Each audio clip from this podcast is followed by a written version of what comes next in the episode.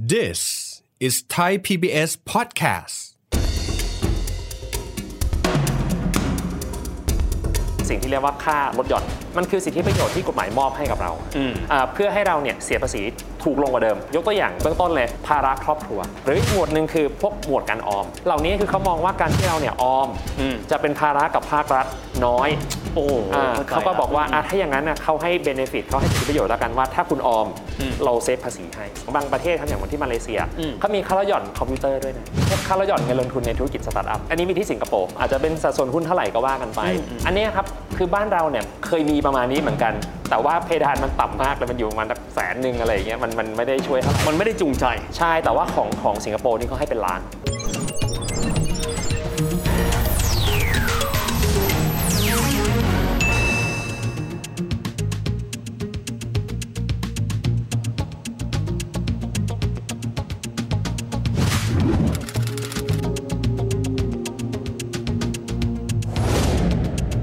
สวัสดีครับท่านผู้ชมครับยินดีต้อนรับเข้าสู่รายการเศรษฐกิจติดบ้านนะครับวันนี้คุยกันเรื่องของภาษีนะครับเวลาที่เรายื่นภาษีเราจะพบอยู่หนึ่งคอลัมน์ที่บอกว่าหักลดหย่อน ซึ่งก็มีอยู่หลากหลายรายการด้วยกันนะครับวันนี้มาคุยกันนะครับว่าหักลดหย่อนบ้านเรา หลักๆ แล้วมีอะไรกันบ้าง และทีนี้ถ้าเกิดไปเปรียบเทียบกันกับต่างประเทศ มีองค์ประกอบใดบ้างที่เราน่าจะพิจารณาถึงในการที่จะดูว่าบ้านเขาเป็นอย่างไร บ้านเราเหมือนต่างกันอย่างไร เราคุยประเด็นนี้กันนะครับกับอาจารย์กฎหมายนะครับภาษีอากรและรองคณะบดีคณะนิติศาสตร์มหาวิทยาลัยสยาม และท่านยังเป็น CEO ของ i-tax นะครับผู้ช่วยศาสตราจารย์ ดรยุทธนาศรีสวัสดิ์อาจารย์มิกสวัสดีครับสวัสดีครับตวิทย์ครับอาจารย์ยุทธนาครับ คนที่เวลายื่นแต่ละปีนะฮะพงด90พงด91เช่นหักลดหย่อนปรึ๊ด หมดเลยนะฮะอ่าบางคนก็จำได้ครบบ้างไม่ครบบ้างนะครับอยากครับให้อาจารย์ไล่เรียงหมวดหมู่สำคัญสำคัญสักหน่อยครับอ๋อครับได้ครับเอ่อช่วงนี้ก็ช่วงปลายปีอะเนาะเอ่อผมว่าเรื่องนี้มันจะเป็นจังหวะที่เราจะเริ่มกลับไปคิดถึงเพราะว่าเป็นช่วงที่เรากำลังจะวางแผนกันละอ่าว่าสรุปปีนี้มันเกิดอะไรขึ้น แล้วเราจะวางแผนให้เราเสียภาษีถูกกว่านี้อย่างไรได้บ้างหนึ่งในเครื่องมือที่เรามักจะใช้กันเรื่อยๆครับคือสิ่งที่เรียกว่าค่าลดหย่อนอืมอ่าค่าลดหย่อนหรือบางทีก็ชอบเรียกว่าค่าลดหย่อนภาษีแล้วแต่โฆษณาจะเรียกเนาะอืมมันคือสิทธิประโยชน์ที่กฎหมายมอบให้กับเราอืมอ่าเพื่อให้เราเนี่ยเสียภาษีถูกลงกว่าเดิมอืมเนื่องจากมันมีภาระบางอย่างที่กฎหมายเขามองว่าเขายินดีจะทำให้เราเนี่ยประหยัดภาษีมากขึ้น เนื่องจากไปทำสิ่งที่เอ่อภาครัฐ หรือว่าตัวกฎหมายบอกว่ามันสามารถนำไปทำให้เราเนี่ยลดภาระภาษีได้นะครับซึ่งหมวดหมู่ก็มีหลายแบบมาก ยกตัวอย่างเบื้องต้นเอ่อเบื้องต้นเลยเอ่อ ภาระครอบครัวอืมภาระครอบครัวเช่น สมมติว่าถ้าหากว่าดรวิทย์เนี่ยมีภรรยาที่ไม่มีรายได้ดูแลอยู่อืมมีพ่อแม่ที่เราต้องดูแลอืมมีลูกเราต้องดูแลอะไรอย่างนี้เป็นต้นเอ่อเหล่านี้นะครับคือคนติดตัวอืมที่เราอะคือถ้าเกิดเราไม่มีนะเราโสดเราสบายเนี่ย เราก็มีเงินเยอะถูกไหมแต่การที่เรามีภาระตรงนี้เกิดขึ้นปุ๊บเนี่ยเขาเลยบอกว่าคนกลุ่มนี้ควรจะได้สิทธิประโยชน์บางอย่างมากกว่าคนที่ไม่มีภาระนึกออกอ่าเหล่านี้ก็สามารถใช้เป็นค่าลดหย่อนได้อืมนะครับหรืออีกหมวดหนึ่งคือพวกหมวดการออมอือฮึหมวดการออม เช่นสมมติว่าการที่เราเนี่ยครับเอ่อมีการออมที่ดีอืมเวลาที่เราเกษียณจะไม่เป็นภาระกับภาครัฐโอ้หลักการเข้ามาแบบนี้อ่าดังนั้นเขาก็เลยเช่นมองที่พวกแบบเอ่อ กองทุนที่ยาวๆ IMF อะไรอย่างนี้นะ อ่ากองทุนสำรองเลี้ยงชีพประกัน อ่าอ่าใช่กองทุนรวมเพื่อการเลี้ยงชีพอ่าประกันชีวิตแบบบำนาญ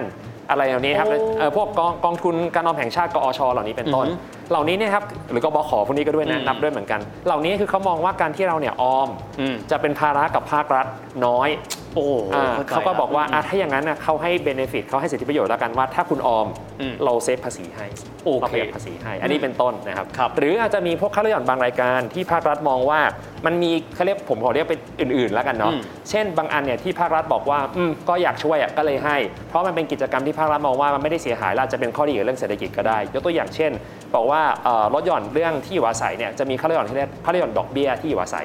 ดอกเบี้ยบ้าน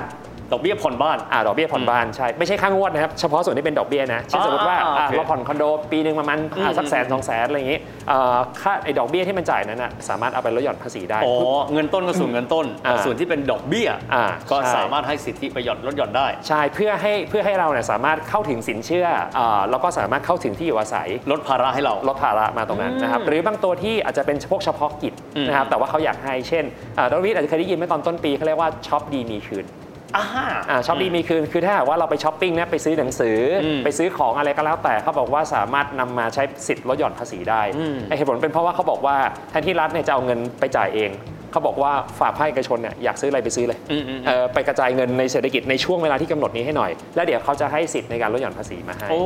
ซึ่งถ้าเกิดย้อนกลับไปสัก2สามปีก่อนน่าจะเคยได้ยินเที่ยวเมืองหลักเที่ยวเมืองรองจำได้ละอ่าอืมหลักการเดียวกันนะคือ ภาครัฐลงไปเที่ยวเองไม่ไหว แต่ภาครัฐอะให้อำนาจประชาชนในการวิ่งไปเที่ยว โดยการให้สิทธิลดหย่อนภาษีตรงนี้ไป เพื่อกระตุ้นให้คนเนี่ยไปเที่ยวเฮ้ยเมืองหลักเยอะไปละให้เมืองรองเยอะหน่อยแล้วกันคนก็เริ่มเมืองรองคืออะไรลองไปเที่ยวดูซิแล้วก็ไปลดหย่อนภาษีได้อย่างนี้เป็นต้นครับ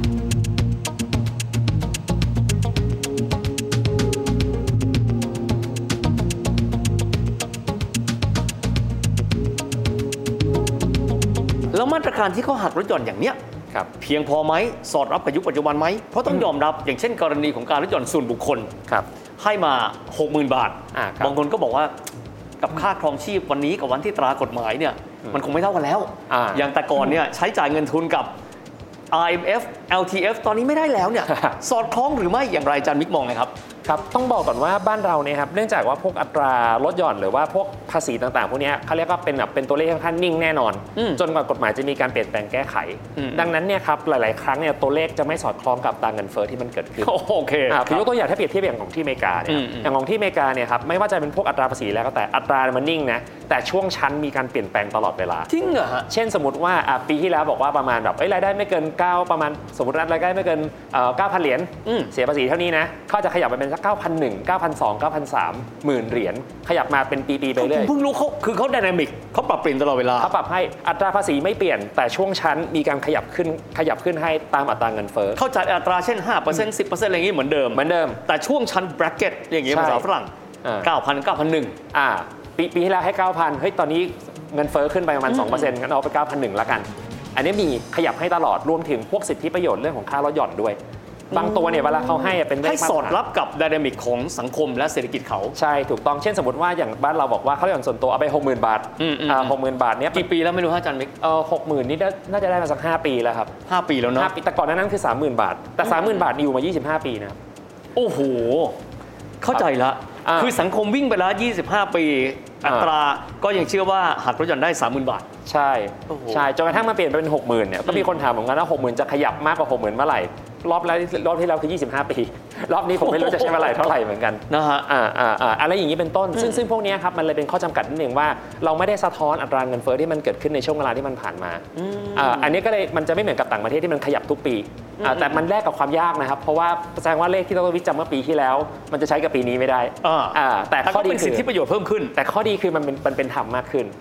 เป็นธรรมมากเป็ขึ้นนธรรมมากขึ้น เพราะมันสะท้อนตัวเลขที่มันควรจะเกิดขึ้นจริงอืมอันนั้นก็แบบหนึ่งครับเอ่อกับอีกอย่างหนึ่งคือเรื่องของการออมที่มันมีการยกเลิกอะไรบางอย่างขึ้นมา LTF อะง่ายๆเลยอ่าอ่าอย่างที่ยกเลิกเคยเจอ LTF ไปไปเนี่ยคือคือผมคิดว่ามันก็มีมันก็มีเหตุผลในยะในเรื่องของเศรษฐกิจด้วยเหมือนกันว่าเอ๊ะเอ่อเขาอาจจะเห็นแล้วว่าคนที่ได้ประโยชน์เนี่ยเป็นชนชั้นกลางแล้วก็คนที่มีรายได้สูงอืมเขารู้สึกว่ามันเริ่มไม่สะท้อนโจทย์ที่เขาอยากได้ครัเขาบก็เลยมีการเปลี่ยนแปลงเงื่อนไข ซึ่งผมคิดว่าเนี้ยมันเป็นเรื่องของนโยบายการคลังและของของเอ่อรัฐบาลโดยตรงอืมดังนั้นถามว่าเอ่อมันมีอะไรที่เพิ่มเติมยังไงได้บ้างหรือเปล่าผมคิดว่าอาจจะเป็นเรื่องที่เกี่ยวข้องกับนโยบายของรัฐบาลในแต่ละชุดครับแล้วก็ในช่วงของเศรษฐกิจในแต่ละช่วงอืมว่าเขาต้องการสนับสนุนเรื่องไหน อยากกระตุ้นเรื่องไหนสนใจอันไหนเป็นพิเศษนึกออกละอ่าเพราะว่าอย่างของบางประเทศครับอย่างที่มาเลเซียอืมเขามีค่าลดหย่อนคอมพิวเตอร์ด้วยนะฮะ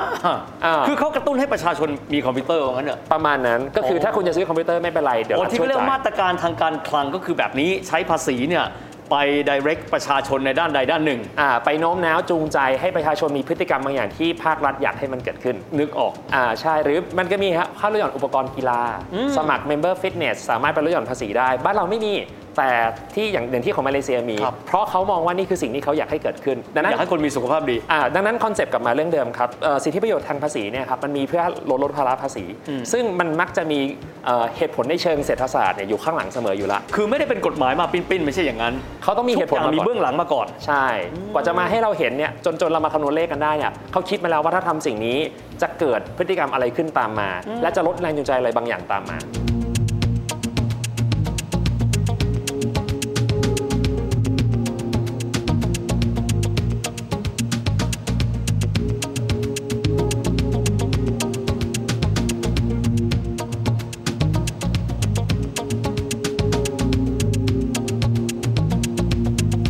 นอกจากมาเลเซียนะครับประเทศอื่น ๆ ที่เขามีหมวดหมู่หักลดหย่อนที่น่าสนใจครับและบ้านเราควรจะมาช่วยกันคิดช่วยกันคุยอ่านนะฮะโอเคมีอะไรบ้างครับอาจารย์มิกผมอยากพูดถึงตัวเดียวเลยนะคือพวกค่าลดหย่อนเงินลงทุนในธุรกิจสตาร์ทอัพโอเคอะอันนี้อันนี้มีที่สิงคโปร์ครับเอ่อเป็นเป็นเป็นค่าลดหย่อนสำหรับคนที่เรียกว่าเป็น angel investor คือหมายถึงว่าคนที่เป็นนักลงทุนที่ไปลงทุนกับพวกสตาร์ทอัพเนาะอืมเออแล้วก็เป็นกลุ่มแรกๆที่แบบว่าเอ้ยน้องไอ้ concept มันดีอะช่วยสนับสนุนเขาหน่อยพูดง่ายๆ ฉันลงขันให้กับน้องๆเนี่ยได้เติบโตไปด้วยอ่าใช่อืมถูกต้องอาจจะเป็นสัดส่วนหุ้นเท่าไหร่ก็ว่ากันไปอืมอืมอันเนี้ยครับคือบ้านเราเนี่ยเคยมีประมาณนี้เหมือนกัน แต่ว่าเพดานมันต่ำมากเลยมันอยู่ประมาณสักแสนหนึ่งอะไรอย่างเงี้ยมันมันไม่ได้ช่วยเท่าไหร่มันไม่ได้จูงใจ ใช่แต่ว่าของของสิงคโปร์นี่เขาให้เป็นล้าน โอ้โหค่าลดหย่อนคือให้เป็นล้านเลยครับอ่าซึ่งซึ่งเขาก็จะมีแบบขั้นต่ำขั้นสูงของเขานะครับอืมผมผมจำเลขเป๊ะไม่ได้ แต่ว่าตัวเนี้ยเหตุผลที่เขาให้คือเขาคิดว่าภาครัฐไม่สามารถจะไปเลือกได้ว่าจะควรจะลงทุนกับสตาร์ทอัพรายไหน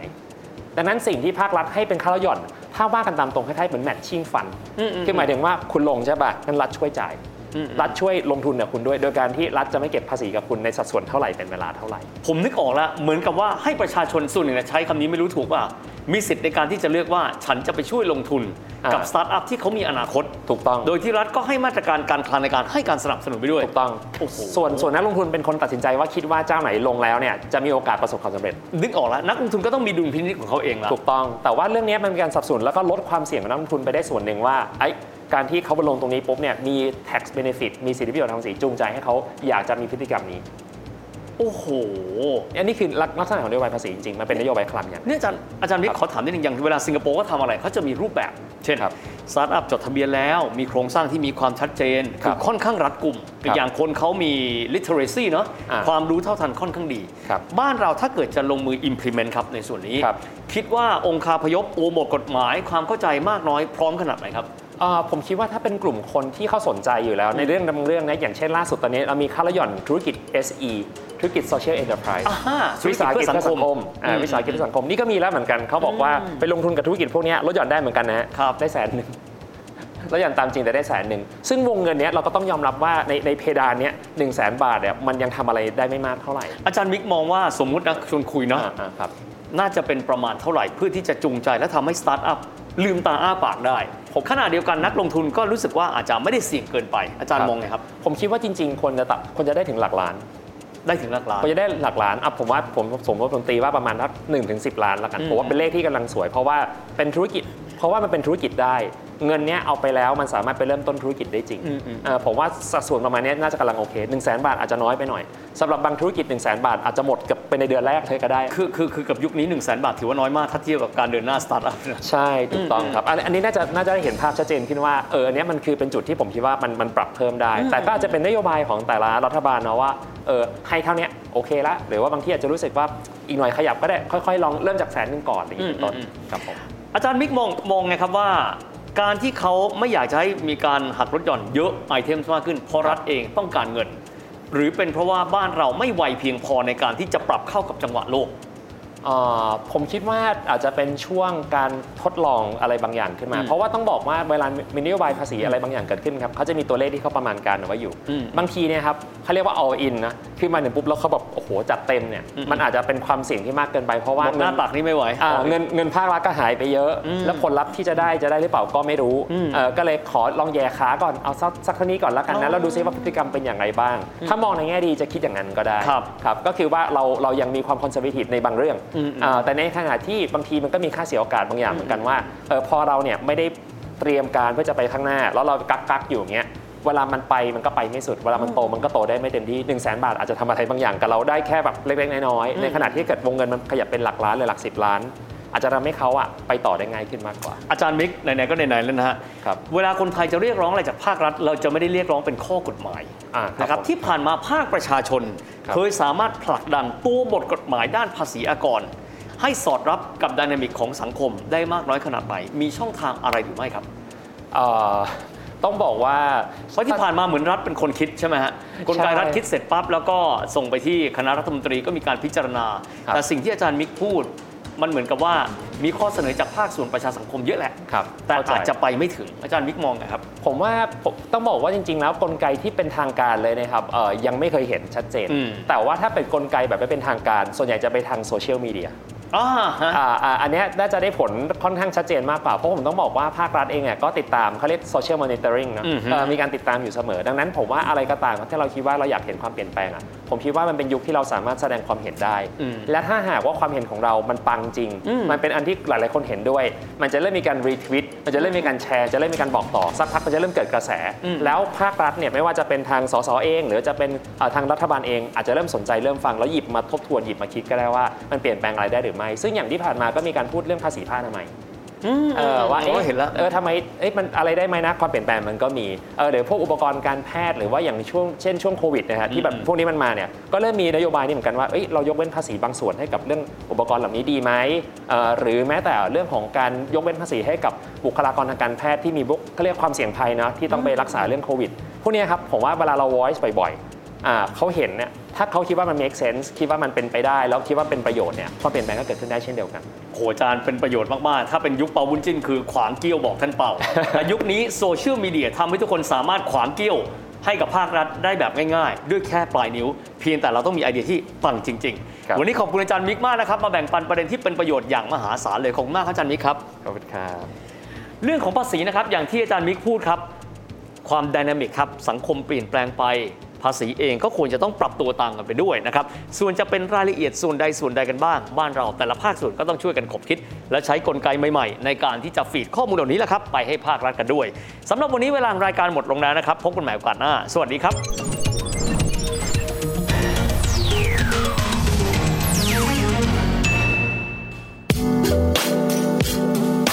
ติดตามรายการทางเว็บไซต์และแอปพลิเคชันของไทย PBS Podcast Spotify SoundCloud Google Podcast Apple Podcast และ YouTube Channel Thai PBS Podcast Thai PBS podcast. View the world via the voice.